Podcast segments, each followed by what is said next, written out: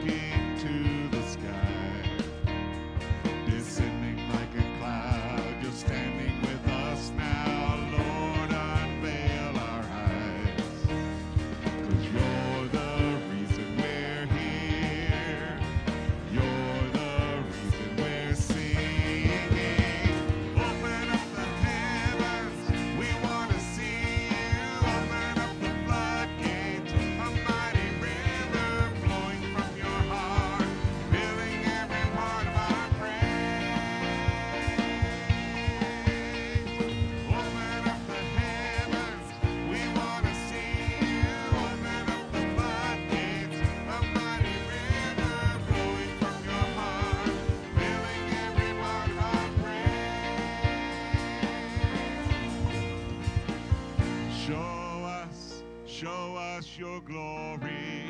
Show us, show us your power. Show us, show us your glory, Lord. Sing that over again now. Show us, show us your glory. Show us, show us your power. Show us, show us your glory, Lord. Oh, one more time, sing that out. Show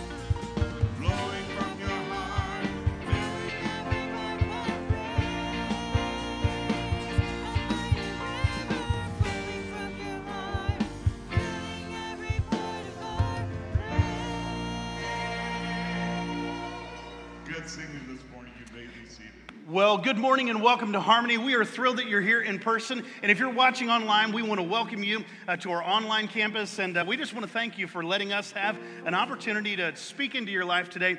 I hope that no matter what has taken place in your life this week, uh, that for the next little bit, we can set aside all of those different things uh, that take place and we can focus in and hear for, from God and what He has for us uh, today. I don't know about you, but I, I know this week my life has uh, been busy and there's been lots of things that have taken place uh, this week, and I'm certain uh, that your life is, is exactly the same in many aspects. But here's the reality whether it's been way up here or way down here or somewhere in between, Uh, our hope today is that God would open up the heavens and that He would encourage us, He would empower us, and that we would leave uh, a changed people in just a little while. Again, I want to thank you for gathering with us today. If it's your first time here with us, we want you to know that visitors are VIPs, uh, and, and we thank you for being our guest. Uh, we would love the opportunity to connect with you immediately following our service back at the Connection Center out on Main Street. Uh, I'll be there, and I just want to learn a little bit more about you and maybe how we can serve you uh, during this uh, setting and season of your life. If you uh, would like to, you can uh, download a connection card uh, through one of our QR codes that's on the wall back or different places, or you can just download our app and uh, you can connect with us that way. Let us know uh, how you heard about us, different things that it might ask for, like that. And for all of you, we would love for you to share any prayer requests that, that you may have.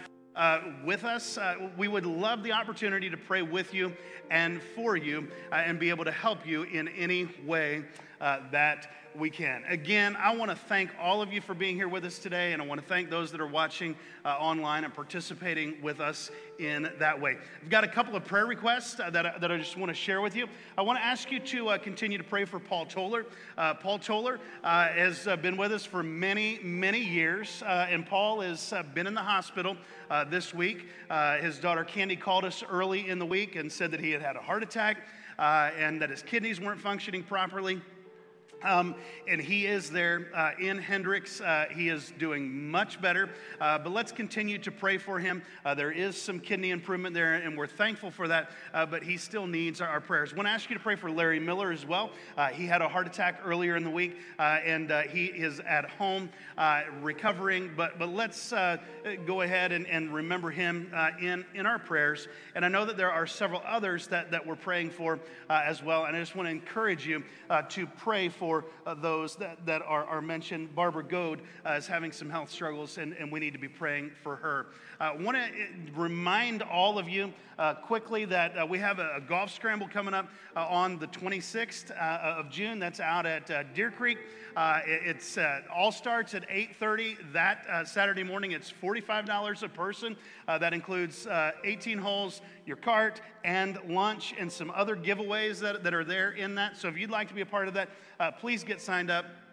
You can uh, play at the, if you don't have a foursome to put in, that is perfectly fine. We can partner you up uh, with, with a team and, and, get you involved in that. We would love to have you. And that is open to, to anyone here uh, in our church family, outside of our church family. We want to encourage you uh, to uh, participate and be a part of that. Well, today we're going to take a look at uh, Mark chapter 3. And uh, for the past several weeks, we've been talking about the, the remarkable story of Jesus and how he's calling people to himself. And today, uh, we're going to wrap that section up uh, as we look at Christ and what it means to be united to his call. And, I hope that it makes a difference in your life today. Let's go to the Lord in prayer. Father, we come to you today and uh, we thank you for who you are. And Lord, I know that there's a lot of different needs that are represented here, represented by those that are gathering online. Lord, I just ask that today you take the, the greatest need that's in each and every heart, and Lord, that you meet it. I ask that you encourage us. I ask that you strengthen us and equip us to be all that you have for us to be, and, and God, that we would reach our full potential in this life with your help. Lord, I pray for those prayer requests that we've mentioned, that you would be with them. God, that you would strengthen them, that you would work uh, in their life, that you would give them the hope that is needed. And Lord, as uh, we gather here today, I pray that you would help us to set everything else aside. And God, help us to hear from you. As we sing these next two songs, I just ask that if they're songs that we know, or maybe songs that we've never heard before, God, that, that you would cause us to reflect and think upon you. And Lord, that you would help us to focus on you through those words. For it's in Christ's name. Amen. Amen. Stand with us one more time. As we've been studying the life of Jesus, these next couple songs just really describe who he is. And we can praise him this morning. We need to worship Jesus, only Jesus. Think about the truth of these words. Who has the power? to raise the dead. Who can save us from our sin? He is our hope, our righteousness. Jesus, only Jesus. Who can make the blind to see? Who holds the keys that set us free? did it all to bring us peace. Jesus, only Jesus. Worship him now. Oh,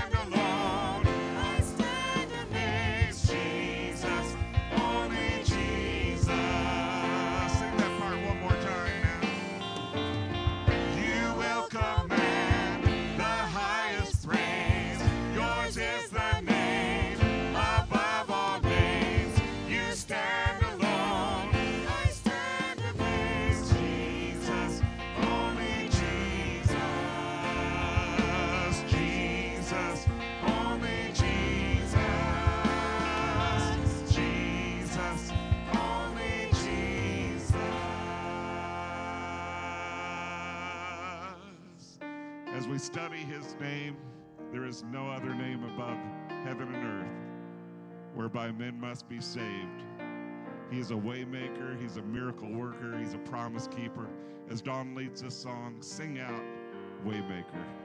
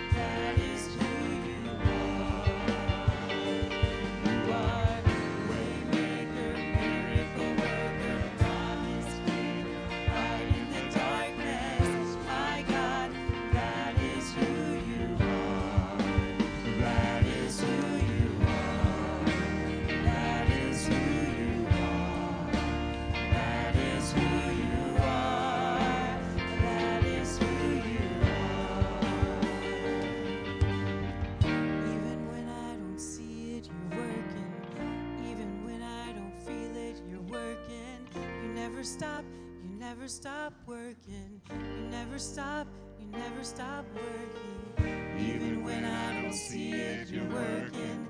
Even when I don't feel it, you're working. You never stop, you never stop working. You never stop, you never stop working. Even when I don't see it, you're working.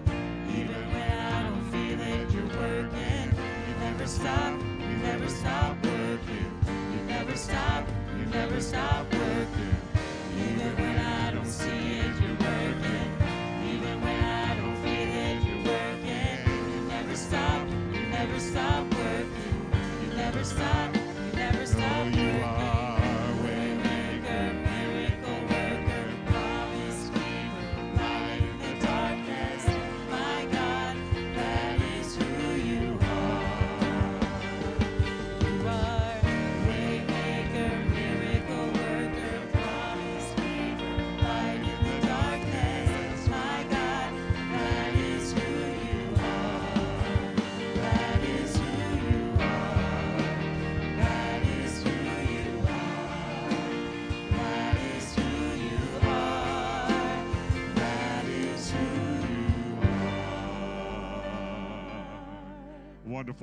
this morning. You may be seated.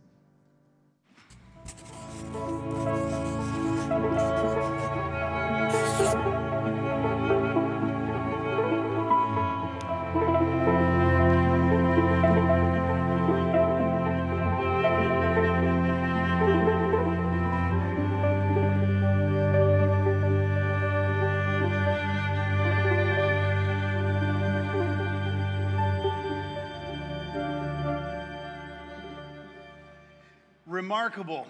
It's the story of Jesus. It's the life of Jesus. What does remarkable mean? It means to, to stand out, to be different, to, to kind of be separated and to be noticed. And for the past several weeks, we've been talking about the story of Jesus, right out of the story of Mark. Mark's account of, of the life of Jesus and, and what a difference maker it is for anyone who wants to take a look at it and experience it. Well, as we've been on this uh, series and, and as we've talked about uh, some of the topics uh, in this passage of scripture, uh, here's one of the things that, that we've noticed is over and over and over, Jesus invites common, ordinary people to be with him. We've noticed that in the midst of, of Jesus walking into a town or a city, he often uh, notices probably the people that no one else noticed, the people that no one else had time for. He noticed the hurting, he noticed the, the sick, he noticed uh, what we would call the outcast, and, and he said, Hey, I want you to come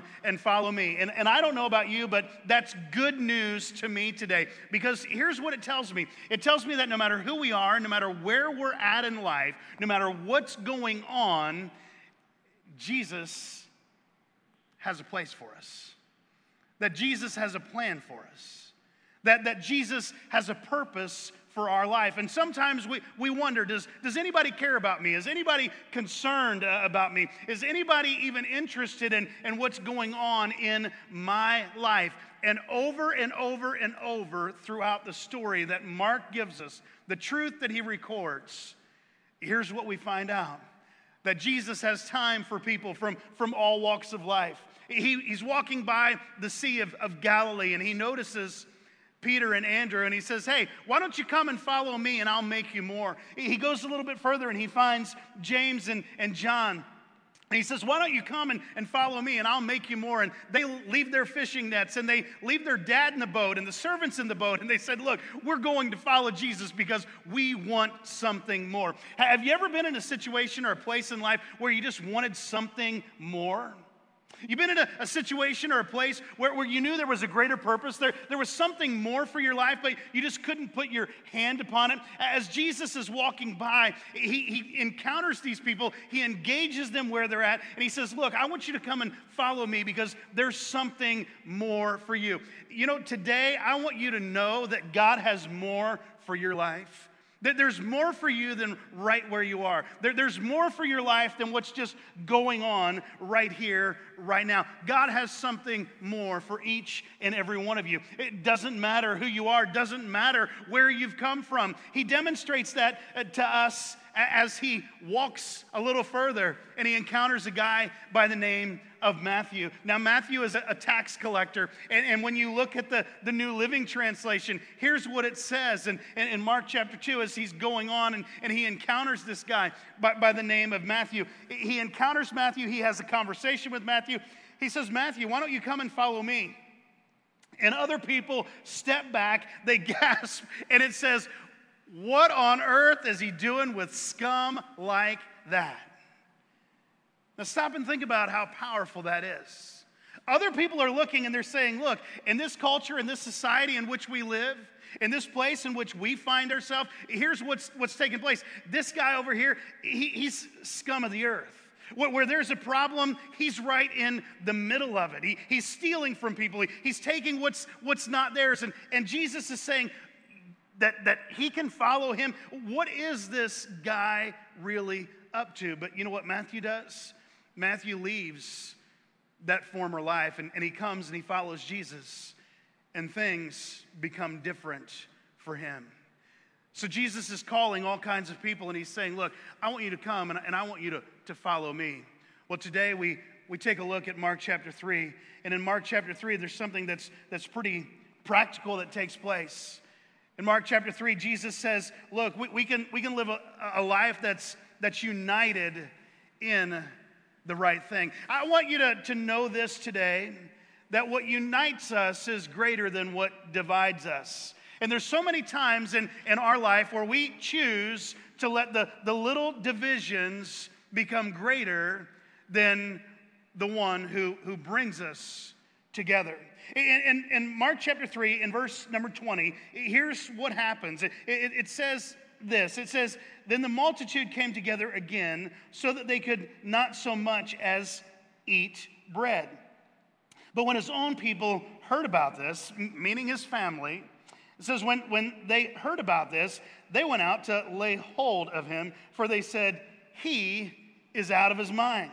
Can you imagine being in the family of Jesus right now and, and realizing that, that you're saying he is out of his mind? And then uh, just a, a short time later, after he goes to the cross, he's buried and he rises again, that you told the Messiah that he was out of his mind? Now, now keep in mind, these people are, are in the know They've already witnessed some miracles. Mary is a part of this group. She's going to show up as, as we get to, to the end. She, she's a part of it. She knows that there's something special that's there, but they can't comprehend all of it. And, and, and they say, look, he's out of his mind. And the scribes who came down from Jerusalem said, he has Beelzebub, and by the ruler of the demons, he casts out demons. They, they said, Look, you remember that, that God of the Philistines that, that really we've taken and, and, and given a, a name as, as, as Satan? Look, that's who he's working with and, and who he's working for. So his family says he's out of his mind. The religious leaders of his day say, Man, he's working overtime and he's working hard, not for God, but, but for Satan. It says, So he called them to himself and said to them in parables, How can Satan? cast out Satan. If a kingdom is divided against itself, that kingdom cannot stand. If a house is divided against itself, that house cannot stand. And if Satan has risen up against himself and is divided, he cannot stand, but has an end. No one can enter a strong man's house and plunder his goods unless he first binds the strong man, and then he will plunder his house. Jesus goes on and he says, Assuredly, I say to you, all sins will be forgiven the sons of men, and whatever blasphemies they may utter. But he who blasphemes against the Holy Spirit never has forgiveness, but is subject to eternal condemnation, because they said he has an unclean spirit. Then his brothers and his mother came, and standing outside, they sent him calling him. And a multitude was sitting around him, and they said to him, Look, your mother and your brothers are outside seeking you. But he answered them, saying, Who is my brother, or my mother, or my brothers? And he looked around in a circle at those who sat about him and said, Here is my, bro- my mother and my brothers. For whoever does the will of God is my brother and my sister and my mother. You notice when, when Jesus shows up on the scene, through Mark chapter 3, here, here's what we've witnessed. Over and over again, it says, And they came together again. They came together in, in the synagogue. They came together in people's houses. They, they come together by, by the Sea of Galilee, and incredible things are always taking place. And in this passage of Scripture, here's what we see we see his family show up on the scene, and they say he's out of his mind. We see the religious people show up on the scene, and they say, man, he's working hard, but not for God. He's working for Satan. And then other people are going, what on earth is taking place? And what does all of this really mean? Well, we begin to just kind of lay some things out, and here's what Jesus has for us. He has three practical things that make a difference in your life and in my life today. And here's the first thing that Jesus tells us and that we see unfold not only in this passage, but in many other passages as well. And, and it's this that they're united in a purpose. When, when we look at, at what happens in the life of Christ over and over and over, they're united in purpose. When, when Jesus said, Hey, Andrew, Simon, I want you to come and follow me, and I will make you fishers of men. Do you know what they were? They were united in purpose. When he looks at Matthew and he says, Matthew, people might think that you're from the wrong side of the tracks, but I want you to come and follow me. Do you know what they were? They were united in purpose. When, when he looked at James and John and said, Look, would you leave what's familiar? Would you leave what's comfortable? Would you leave that good living that you're making and the future that you have planned out for you? Would you leave that? Would you, would you come to me? They were united in purpose. When the man that remains nameless was brought by four of his friends, and, and the crowd was so great that there wasn't room for them to get in. And, and the house is full and overflowing. And, and they say, Look, we've got to get him to Jesus. But they couldn't get in through the door. And they climbed up on the roof and they lowered him down. Do you know what Jesus said at that point in time? Wow, your faith. You, you, you're, you're coming to me. You're united in purpose because you want to follow me. Every time we see Jesus in these chapters as we've been walking through, here's what we discover. They're united in purpose. They're united around Christ. They're united around His Word because He begins to teach, He begins to explain it. They're united around His presence. They're united around His power. Every time. That's what you see. And you see Jesus telling in this passage of Scripture what unites us is greater than what divides us. What was dividing them? What was dividing them is their misunderstanding of who Jesus was and what Jesus came to do. What was dividing them was, was this their personal preference and expectation. Do you know why the scribes thought he was working overtime for Satan? Because Jesus could do something they couldn't do.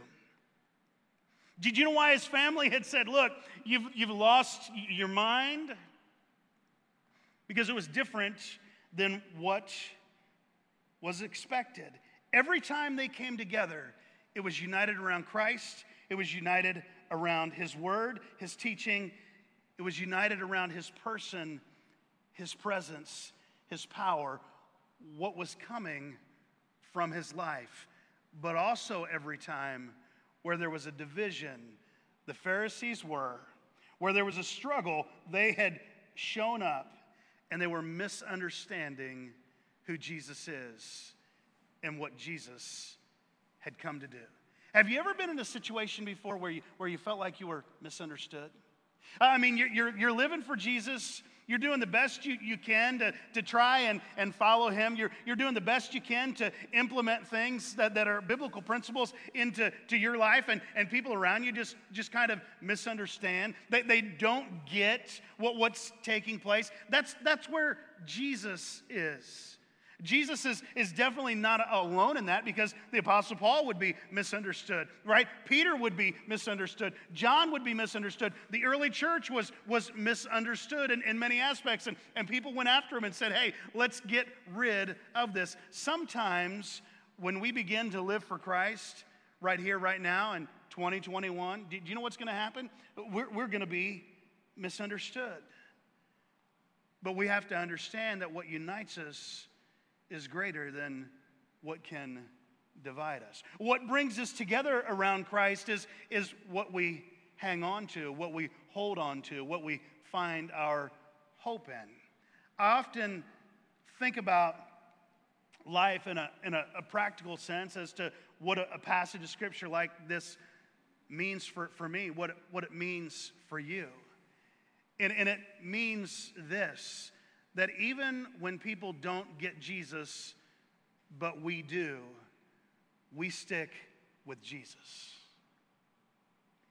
Clarence Darrow, a famous attorney of a bygone era, he said this. He says, I've suffered from being misunderstood, but I would have suffered a lot more if I had been understood. Did you know what a, a guy that that had a great intellect and, and, and, and, probably was on the wrong side of, of many issues, but a brilliant legal mind. He, he, said, Look, when, when, you're, when you're doing something that's a little bit different, there's going to be times where you're going to be misunderstood. And following Jesus, being united around his purpose and, and his plan is, is, is often a, a, situation uh, to where we're going to be misunderstood. But, but here's what we must understand even though other people may not get it, Jesus gets it. And when we're with Jesus, we're in the right place. So let me ask you something today. What, what is creating a, a divide for you in life right now? What, what's creating a divide for you? What, what's dividing your mind? What's dividing your heart? What, what, what's creating that divide? We have to ask ourselves that, that the situation is that greater than, than Jesus? What we have in Jesus, what, what brings us together, what we're holding on to in Him, is that greater than what's creating the divide? And, and, and when it is, when we discover that, we, we have to understand that we have to, to let go of, of that which is dividing us. Why?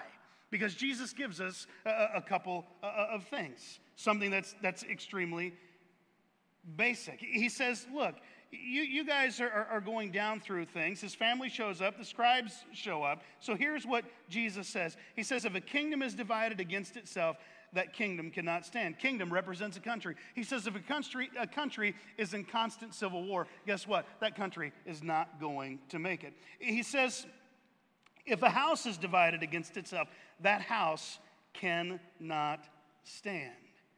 He says if a kingdom is in civil war, it'll be no more. If a house, a family is divided, a marriage is divided, friendships are divided. He's getting into to personal aspects. He says that cannot stand. He even goes and he says, Satan. If Satan has risen up against himself and is divided, he cannot stand, but has an end. Do you know what Jesus is telling us in every instance? He's telling us that, that when there's, there's unity and we're united around Christ and who he is, we can withstand all kinds of things. Do you know why our church has been able to, to survive the, the years that it's survived? Because we're, we're united around Christ. Are, are, we, are we perfect? No, but we're united uh, uh, around Christ. Do, do you know why marriages last, that last? Because they're united around Christ. Do you know why friendships can, can withstand struggles? Because of being united uh, around Christ. What unites us is greater than what divides us. So when Jesus comes to this setting and situation, here's what happens. His family says this Oh, he's a little OCD if we just want to bring it up into terms. You, you know, it, it, the, the crowd is so great and there's so much taking place. There's not room to eat and there's not time to eat. He's just a, a, a little OCD. He's out of his mind. The scribes were saying, look, this guy has the Messiah complex. He thinks he needs to show up and save everybody and, and heal everybody and, and get them to do his thing because he thinks he's the one that's, that's the most important. And Jesus comes and and he, he says this You really think that I'm working with Satan? How could Satan cast out Satan? Why would Satan cast out himself? Jesus says, Let, us just take a, a, look at this and, and, think about it for just a, a moment. From a practical and a logical standpoint, what you're saying makes no sense. And here's what, what we would read a, a, little bit later in the scriptures. In Colossians 2 and verse number 15, it says this And having disarmed the powers and authorities, he made a public spectacle of them, triumphing over them by the cross. What would Jesus do? Jesus would go on to demonstrate his power He would go on to demonstrate his person. He would go on to demonstrate that, that people were misunderstanding him. But even though they were misunderstanding him, he didn't depart from what he knew he was called to do. Jesus is, is giving us an insight that when we're following him, there's going to be some resistance. When we're following him, there's going to be some struggles. When, when we're living our life and attempting to live it for him, here's what's going to happen. There's going to be some people that, that are going to say, wow, out of, out of their mind. Not, not long ago, I, I had, had a friend, he's still my friend, talking about a, an, another friend. And, and, he calls me, okay? I've grown up in a pastor's home. We've been friends since grade school. And he calls me and he says, Can you believe this? They're telling me about Jesus. I said, I tell you about Jesus. You just told me that another friend is crazy because they're telling you about Jesus. What are you telling them about me? And he said, No, you, you do it different. I said, You're the, the hole's getting deeper as we go, okay? All right? I get what you're saying, and, and sometimes maybe we need a little more tact, but, but everything you just said is, is everything that, that the Bible represents. So, so let's just talk about this for just a moment. And he's like, I'm really busy. I, I need to get back to work. And, I, I'm like, that's fine, but, but we're going to have this conversation at some point in time, Brett. All right, that, that's going to happen, oh, okay? We're, we're going to, to have it. And, and, and we have it to, to this day. Here's, here's what happens. When people see something different that's a, little different than what they are, they just think all of a sudden it has to be completely and totally wrong. And his family, I want you to get that. His family, the scriptures teach us that his half brother, James, d- did not believe until after the resurrection. And after the resurrection, he did believe. And he became a leader in the early church. And he did great things for God. But, but at this point in time, he's one that's misunderstanding who Jesus is. And he's saying, wow, he's lost his mind. The guy doesn't take time to eat. The crowds are too big for him to eat eh, what's wrong with him. I want you to realize that sometimes people will misunderstand. Our job is not to focus on all the little things that they may say, hey, creates a division. Our, our job is to focus on, on what unites us and what, what He's called us to do and, and to continue to focus on who He is and, and what He wants us to be. But there's something else that's tucked away in, in this passage, and, and, and it's there. What, what unites us is, is greater than what divides us. They're united in, in purpose, they were united in coming together. Think about this. They're, they're, they're looking and they're missing out on the blessing of being united in the purpose of Christ and following Him, which causes them to miss out on the, the very next thing. And, and it's this they, they take a look, and Jesus says, Assuredly, I say to you, all sins will be forgiven the sons of men, and whatever blasphemies they may utter. But he who blasphemes against the Holy Spirit never has forgiveness, but is subject to eternal condemnation because they said he has an unclean spirit. They were united in purpose in following him, but, but they were united for salvation. What, what was Jesus doing? What, what were his, his followers doing in those verses preceding that caused his family to look on and say, Look, we don't get this. We, we don't get what's, what's taken place in, in, in the lives of, of others. We don't get what's taken place in this conversation and, and in this teaching. And Jesus comes to him and he says, Look, I want you to understand this. All sins will be forgiven the sons of men and whatever blasphemies they may utter. But he says, He who blasphemes against the Holy Spirit, he who pushes it off, is not going to experience forgiveness, but eternal condemnation.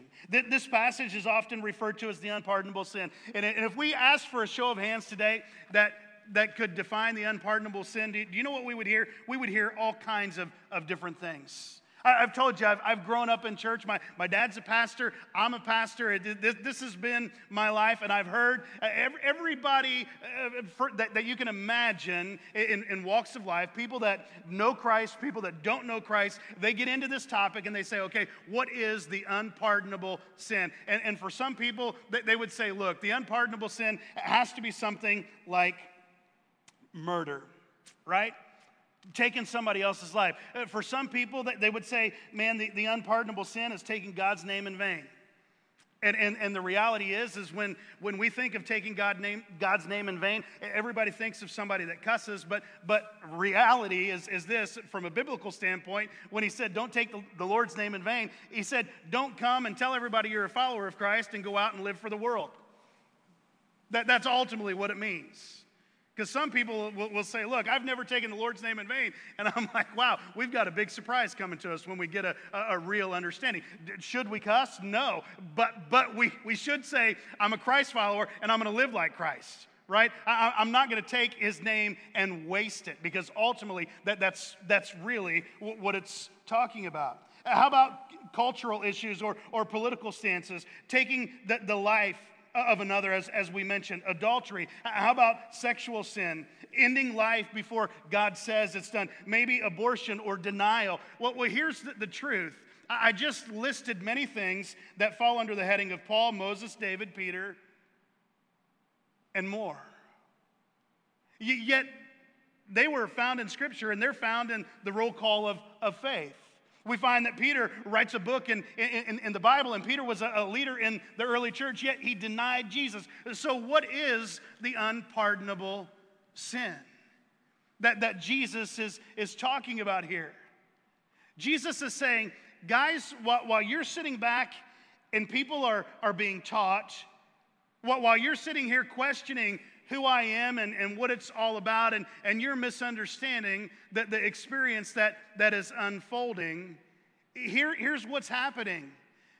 You're, you're rejecting the truth of who I am, and you're being convicted by it, and you're hearing that truth over and over and over. And here's the reality the unpardonable sin is, is leaving this life without Christ hearing the gospel clearly and plainly and rejecting it and saying, Look, that's not for me. Do you, know what Jesus was saying? Jesus was saying, My feelings aren't hurt that you think I'm out of my mind. My feelings aren't hurt that you think I'm working overtime for Satan. He doesn't look and, and say that this really hurts my feelings. He says, Here's the reality I'm more concerned that you're pushing the Holy Spirit away and you're saying, Stay away from me. And you're hearing the truth and you're hearing the gospel over and over and over, and you won't come to Christ. You see, they were religious, but they were denying the power thereof. They had understanding, but they wouldn't give surrender. They had heard it, but they kept saying, you know what? This isn't what we expected. There has to be more. You see, the Pharisees, Jesus' family, other people often expected the Savior to descend and come in in a flashy scene and be around the socially acceptable and, and the, the socially advanced. And when Jesus walks in a room and he calls ordinary people with struggles and sinful lives, and he says, You can come unto me, they were united in purpose, yet people misunderstood. Not because there was something lacking from Jesus, but because it wasn't what they expected. And I wonder how many times in this world and in this life, people don't turn their life to Jesus because it's too simple. There's got to be more to it. I've got to get my life better. I have to get good enough. And the reality is, is this Jesus says we're united in purpose to come and follow me. We're united for salvation. Do you know what Jesus was saying? Jesus was saying, here's what's happening, Pharisees. Here's what's happening, those that are, that are misunderstanding me. You're keeping yourself from Christ, and you're keeping other people from Christ. You're missing out but, but you're helping other people to miss out on the gospel. And here's a reality when we miss out on the truth of the gospel, we miss out for forever. Because if we leave this life without Jesus, that there's not another opportunity to come to Jesus. We take a, a look at this truth, and the Bible says this in 1 John 1 7, and the blood of Jesus Christ, his Son, cleanses us from all sin. I want you to get that from all sin. Jesus says all sins will be forgiven the Son uh, of Men, but there's one that, that can't be, and that one that can't be is rejecting Him, leaving this life without Him. Now, I know that some want, want to argue different ways and say, oh, no, uh-uh. if, if you do this, no way you're going to be in heaven. Well, I'm not going to waste my time arguing with you because Jesus said, look, here it is all sin forgiven when someone comes to Christ. But here's a, a truth rather than spending a lot of our time wondering about what it is and who's committed it, and trying to, to figure it out, maybe we would be better to say, look, I want to be united in purpose and I want to be united for salvation because as Jesus was misunderstood, other people are going to, to misunderstand and other people will be misunderstood. But one thing we can unite in is helping people come to Christ. Think about it for just a moment. All these people are around, the crowds are so great and people are coming to Christ. And the people that misunderstand aren't trying to get to Jesus, they're trying to keep people from Jesus. A divide often keeps people from him. In Matthew chapter 12 and verse number 31 says, And I tell you, every sin and blasphemy will be forgiven men but the blasphemy against the Spirit will not be forgiven. Anyone who speaks a word against the Son of Man will be forgiven. Get that? It speaks a word against the Son of Man. Peter denied him. He was forgiven. The, the, the, people that are, that are standing around, that are, that are saying, look, he's out of his mind, they were forgiven. Accounts of them coming to Christ are, are there. But he says, but anyone who speaks against the Holy Spirit will not be forgiven, either in this age or in the age to come.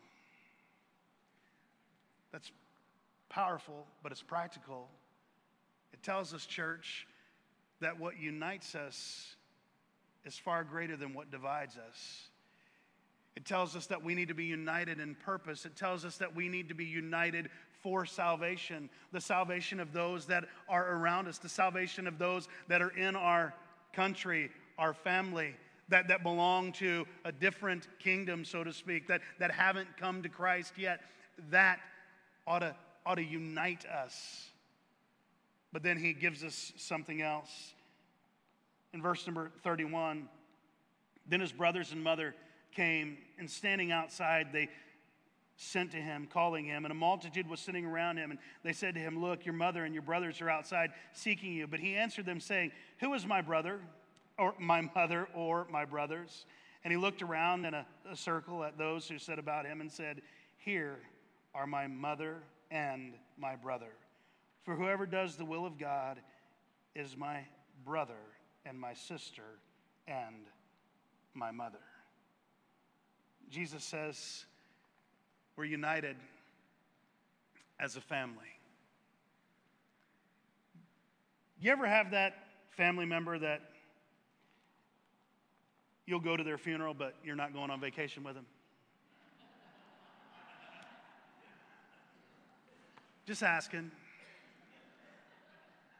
And one that you're not going to pack up and go, go camping with for a, a week or 24 hours. You, you, you, can't be that, that close together for an extended period of time.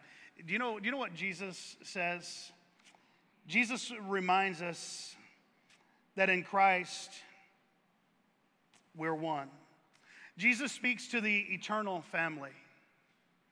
You know why Jesus said, Look, unless someone hates his mother and father and departs from them, he can't follow me? Do you know what Jesus was saying? Uh, uh, unless we're willing to leave the temporary things of life, it's always going to be an extreme struggle to follow Jesus.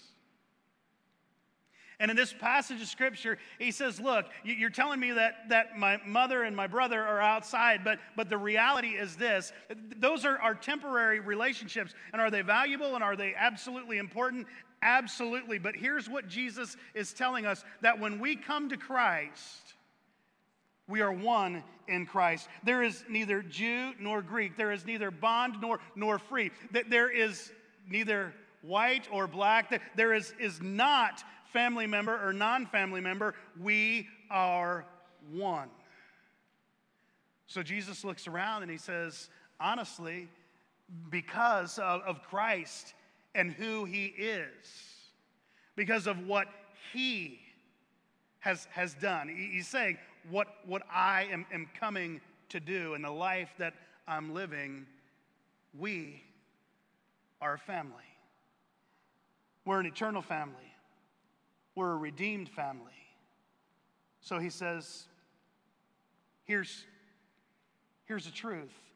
We're going to treat each other like a redeemed family. He says, For whoever does the will of God is my brother and my sister and my mother.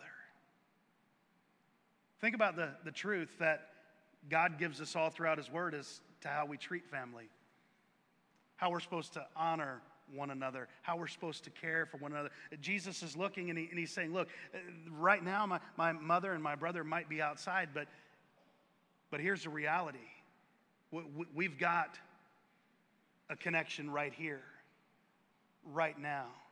We're united as a family, eternal relationships. He wasn't telling us that family doesn't matter. He was saying if we value family like that on earth, why don't we value people that are going to be forever with us in heaven? He wasn't saying don't care about your mom or your brother.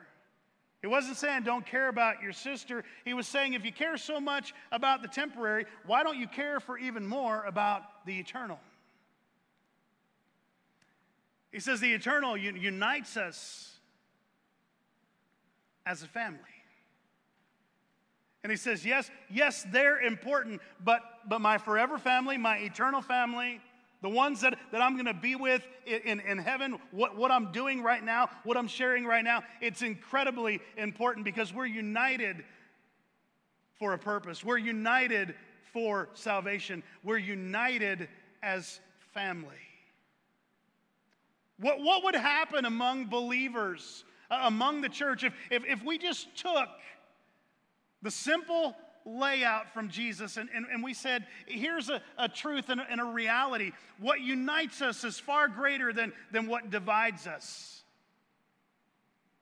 And we united ourselves around Christ and we united ourselves for the salvation of all who have not heard, of all who are yet to come to Him, because that's what it's about.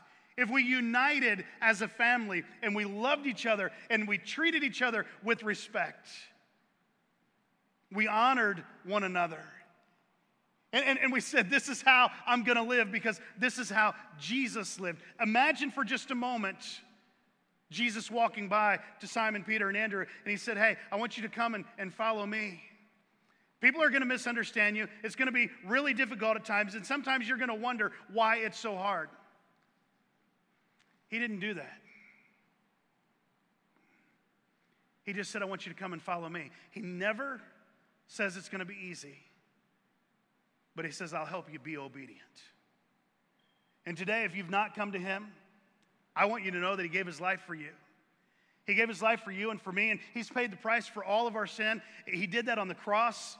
He was buried, he rose again. He did that for you and for me. Just like he did it for James and John and Peter and Andrew and everybody else in the world, he's done it for you and for me. And all that has to happen is for us to, to admit that we're sinners and to put our faith and trust in him and come to a place where we say, Look, there's something missing in my life, and Jesus, it is you. I'm asking you to be my Savior.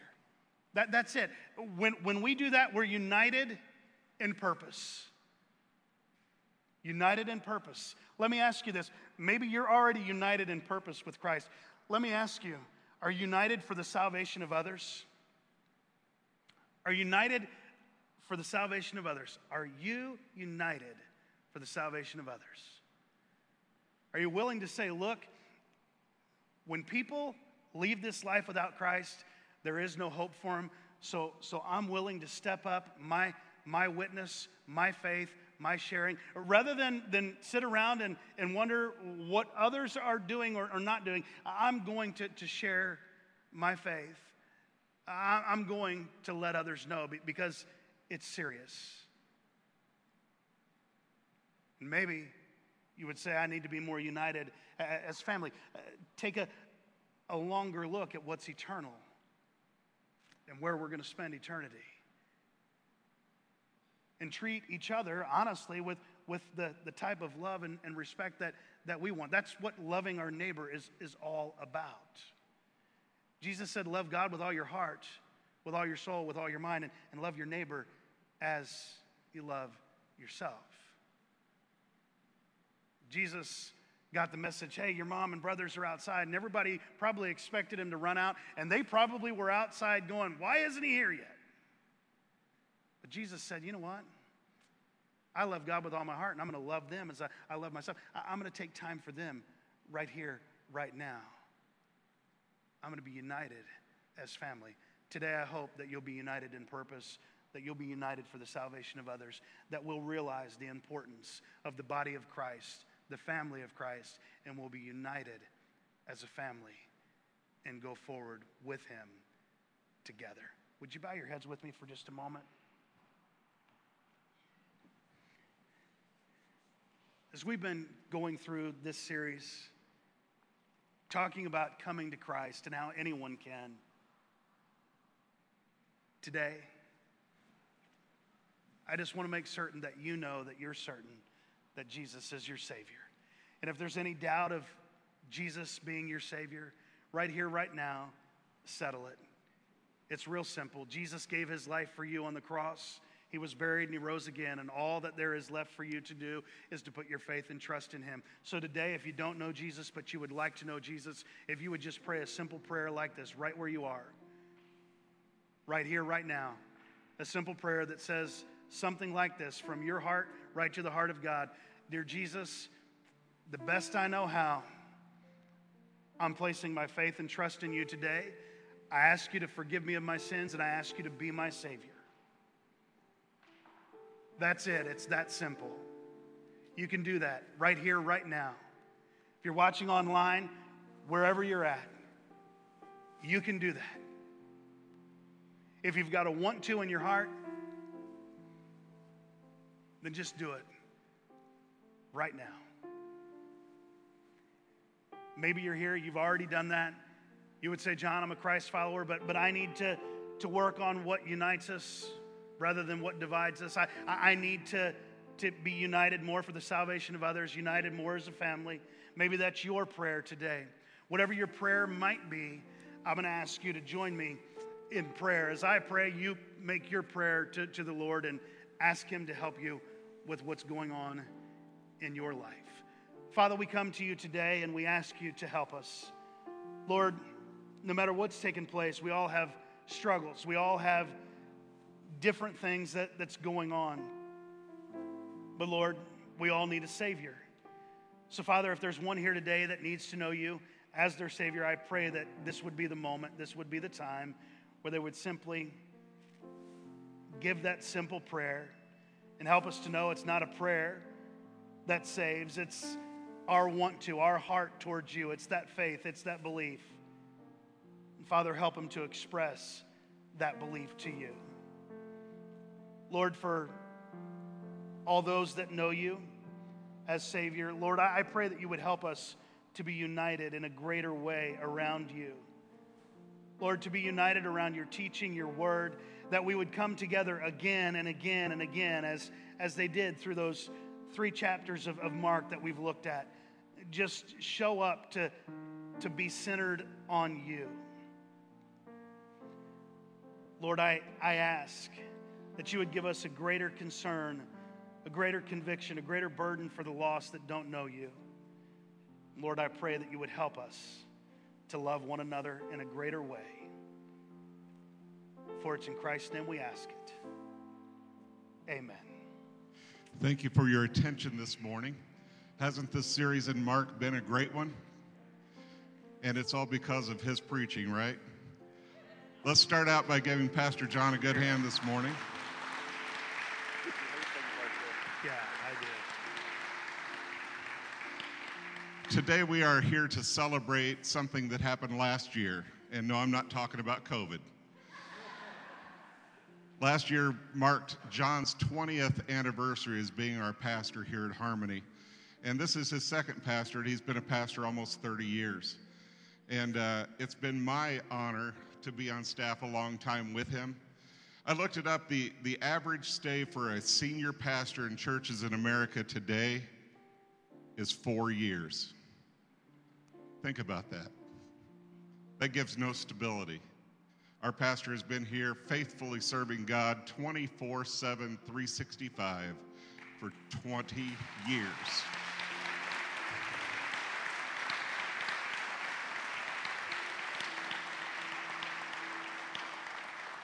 So last year you had an opportunity to show him your love, and you did that, and we're just now giving it to him. So, Stephanie, Maddie, and Gabby, come on up here. It's not only John's hard work, but it's the family's sacrifice as well that allows him to serve God with all that he has and all that he is. So, isn't this a beautiful family? Let's give them a hand. Dave oh Phillips, come on up. I love you, honey. And now Dave Phillips is going to do a presentation. It was a beautiful thing when I got up here. I told John this morning, I said, I just wanted to dress up today so I look better than you. And he said, good luck. Is this on? Yeah. Oh, okay. I just want to, uh, again, do uh, thank the congregation for your support in uh, supporting the, the project that we actually started January of 20 to honor John and his family for the 20 years of service. Now it's 20 years and eight months, right? And uh, gosh, a couple more months be 21 years. But anyway, we started. Uh, it's kind of reminded me of the old days when the Christians would meet secretly in buildings and to, so they wouldn't get caught.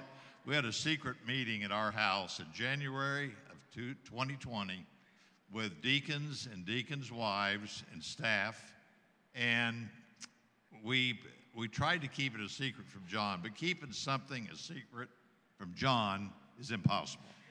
Now, I, he's not going to tell you that, but anyway, it, it is. But we're here today to, to honor him, and, and I promised him I wouldn't say anything to embarrass him, even though he does it to me all the time. I walk in the building, I say, How's my favorite pastor today? He says, I don't know, I haven't seen him. Have you? I said, Yeah. And, you know, John always wants us to go out, and we should invite a friend to church.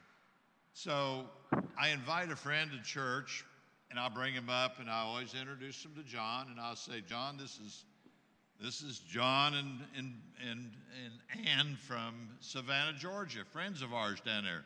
And John will walk up in front of me and he'll say, Oh, it's so good to see you. Thank you for coming. We didn't realize Dave had friends. and we really love Marion.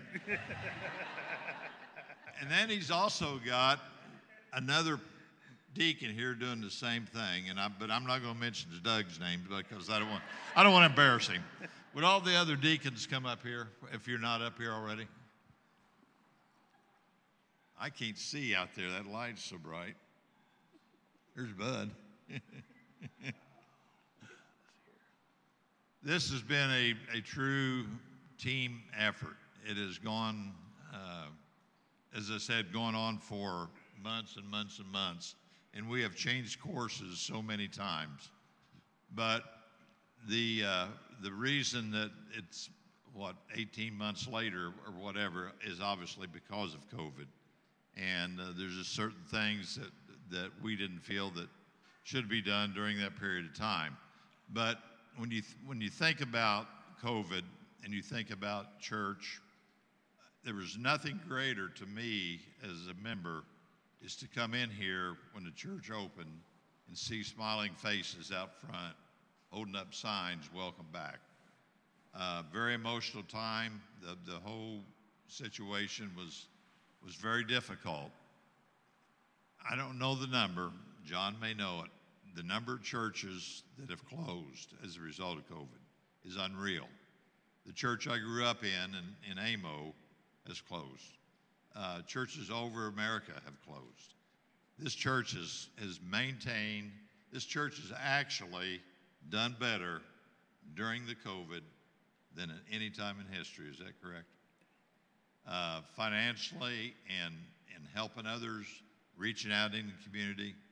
And you, you look at this, this building here and you think, you look back, how many, I can't see because of the lights, but how many here were here when we built this building? Raise your hand up. Uh, Not a whole lot. So many of you don't know what we experienced in building this building. But this man led us through the process. We completed it, got it done, and there's, there's, I remember every sermon that he's preached, but that was a lie. I shouldn't have done that, should I? You can- I, I, I miss. at least somebody does. I right? misquoted. Yeah. There are there is one particular sermon that I remember that I will never ever forget as long as I live, and it's it's kind of like what he preached today.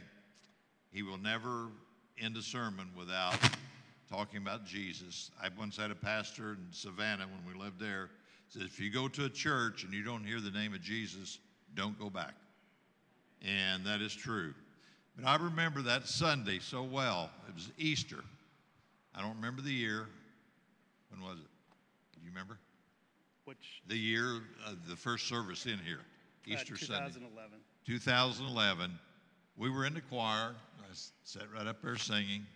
John sits in his normal place all by himself over there because nobody wants to be around him. And the look on his face was like,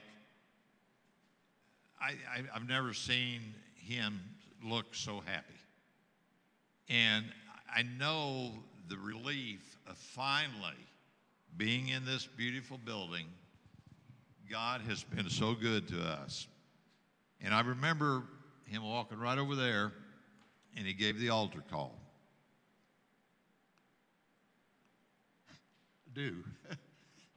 and he said, Those of you that don't know Christ, I ask you if you would come forward and give your life to Christ, this is the time to do it. Then he stopped and he said, No, I don't ask you, I beg you. I beg you to come forward. That's why he's here. He's here to lead people to Christ, and it's our responsibility to support that. The greatest gift we can give this man and his family is to see people come to Christ. That's why he preaches the word of Jesus every Sunday. And let's give him another hand for that.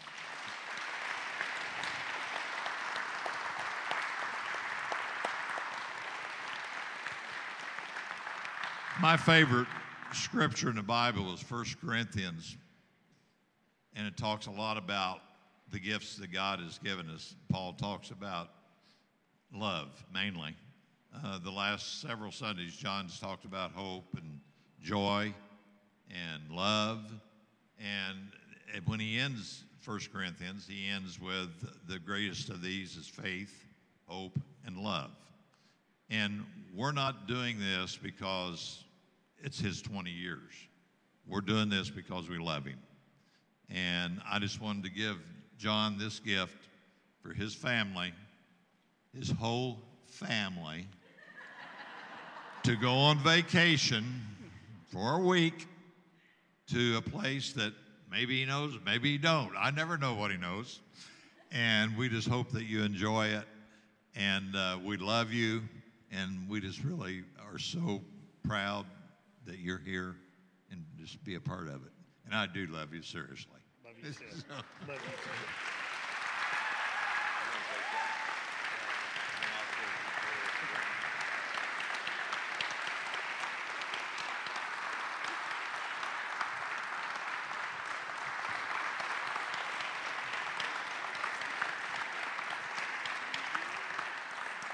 Please uh, remain standing. Um, we're going to go ahead and uh, close in prayer in just a moment. Um, I just want to say thank you. Uh, it has uh, gone by fast. Uh, other times uh, in, in, in life, you know, you, you experience it. It goes by and you wonder where the time has gone. And there's been a, a lot of people that have been here and been a part of our church family and, and moved away, others gone and, and started new works. And, and uh, thankful for all of those moments because in every moment, uh, it's been a, a, learning experience. It's been a time where we've seen God do the things that only God uh, can do. Um, I'm, I'm thankful uh, for those that were here uh, back at the end of 2000 that uh, said, We believe that God wants us to call a, a kid that we knew uh, growing up. Um, and they knew me well. Um, and they still said, We believe that God wants you to be here.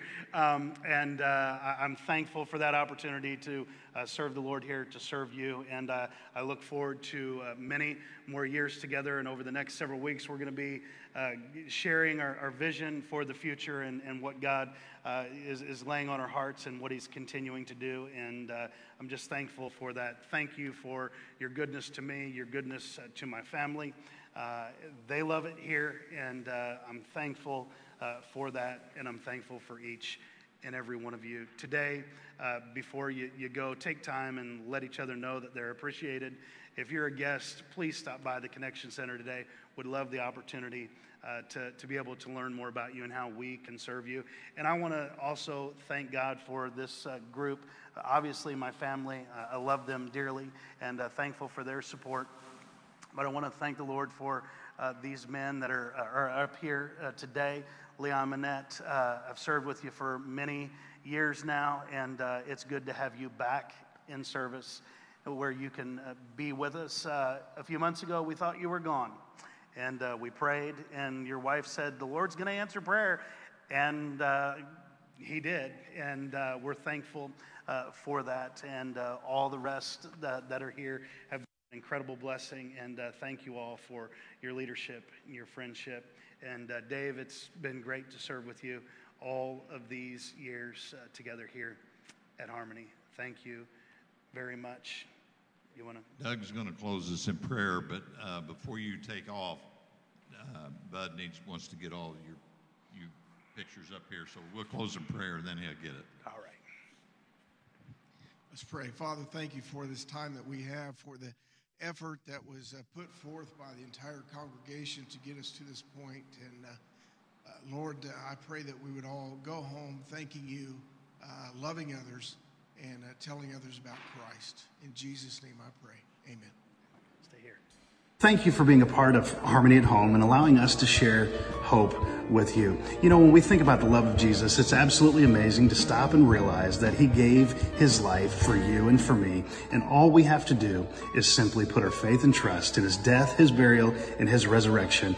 And that changes us for all eternity. Today, if you've never invited Jesus to forgive you of your sins and to be your personal Savior, I want to encourage you to do that right now. It's as simple as admitting that your life is not perfect, admitting that you've sinned, that you've missed God's mark of perfection, and putting your faith and trust in His Son, Jesus Christ. You see, Jesus is God's love in action, and He demonstrated His love for you and for me by going to the cross, by being buried and by rising again on the third day. And today, if you'd like to invite him to forgive you of your sins and to be your Savior, I would encourage you right where you are just to simply say, Jesus, I know that I'm a sinner and I'm asking you to forgive me of my sins and to be my Savior. And He will do it. If you've made that decision today, please let us know. Please reach out to us. We would love the opportunity to help you learn more about who Jesus is and the incredible plan that he has for your life. If you are a part of the Harmony family, uh, you're a part of our Harmony uh, online community and our online campus, I want to thank you for joining us as well. And I want to invite you to start regathering with us in person if you would like to do so. But please remember, We're keeping everything online as well, so you're not going to miss out uh, on our Sunday morning experience and the other things that we've been doing through the week. We're going to continue to offer those and to continue to meet a need in your life. And if you would like to help us continue uh, to serve our community and, and literally the world, uh, we would encourage you to hop on over to harmonyofavon.com forward slash give, and you'll be able to help us continue the ministry and to make a difference, not only here locally, but globally as well. Thank you for being a part of Harmony at Home. And I pray uh, for God's greatest blessings in your life. And I hope that you'll continue to stay connected to us throughout the week.